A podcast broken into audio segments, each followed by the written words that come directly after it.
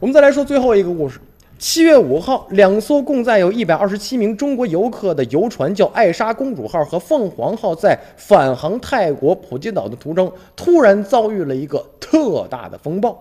这最后这个船呢是颠覆了，而倾覆了。那么这次事故当中呢，河南信阳的一对情侣是张浩峰和孟颖，也经历了。游船倾覆，惊魂动魄的小伙子上演了现实版的泰坦尼克号，救下了女友以及另外三个人以后，在海上是整整漂浮了十二个小时，最后是获救了，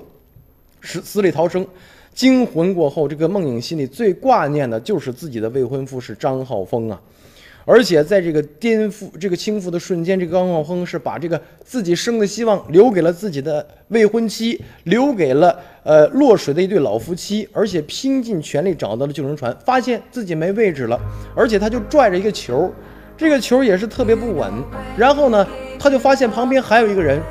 他就找到了另外一个人，两个人共同抱上这个救生球啊，最后游到了一个海岛上。这时候呢，他浑身上下已经有很多伤口了，一个是被泡糊弄了，再一个呢也被海蜇蛰了好几个口子。